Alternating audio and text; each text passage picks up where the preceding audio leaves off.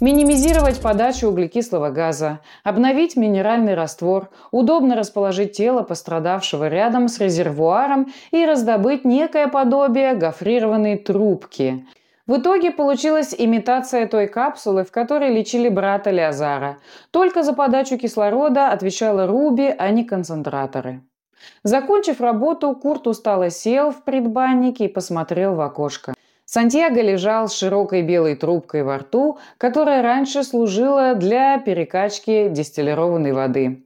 Перед ним располагалась высокая металлическая лавка. По высоте она почти совпадала с бортиком резервуара. Гофрированная труба, изогнувшись дугой, соединяла Сантьяго с отдыхающей в растворе самкой респирата. Это было странное и немного отталкивающее зрелище. Словно человек соединился с респиратом и теперь представляет собой единый до безобразия мутировавший организм. Но неприятные мысли развеялись сразу, как помнил, что жизнь самого близкого ему человека полностью зависит от самки. И тут капитана наконец постигло озарение. Руби не была обязана помогать Сантьяго или Курту. Она могла в любой момент уйти, сделавшись невидимой. Что заставляет это странное существо опекать пару неудачников, пытающихся ее продать? Курта сильно потрясла эта мысль. Он потер лицо ладонями и тихо сказал «Спасибо, Руби». Даже через маленькое окошко в двери предбанника было заметно, как самка еле заметно улыбнулась и слегка кивнула. Эта реакция была настолько человеческой, что на мгновение Курт увидел перед собой не изуродованное глобальным катаклизмом существо, а обычную человеческую особь женского пола. Глава седьмая. Дорога до интруза была, на удивление, спокойной. Казалось, неприятности кончились, и все, наконец, идет по плану.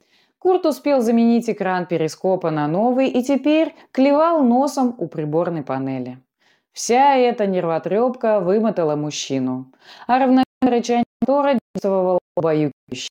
Рядом безмятежно спал Леозар, глядя на которого глаза слепались еще больше. Чтобы не проспать нужную остановку, капитан иногда ходил в трюм. Там картина была тоже неизменной. Розовый, совершенно на вид, я глубоко спал с трубкой во рту. Рядом с ним лежала самка, ее глаза были закрыты, а тело расслаблено. В данной ситуации было непонятно, кто из них кого лечит. Очередной раз убедившись, что все живы, Курт возвратился к приборной панели. Сонный мозг вяло соображал над одной проблемой – как обойти охрану на въезде в город. Капитан всего пару раз бывал в интрузе, но успел убедиться, что порядком мало получают суба. Охрану подкупить, и те не устроят досмотр пустынника. Однако чужаков не любят нигде, поэтому с Курта возьмут в три дорого, особенно учитывая тот факт, что он скроет не трюм, а всю внутренность корабля.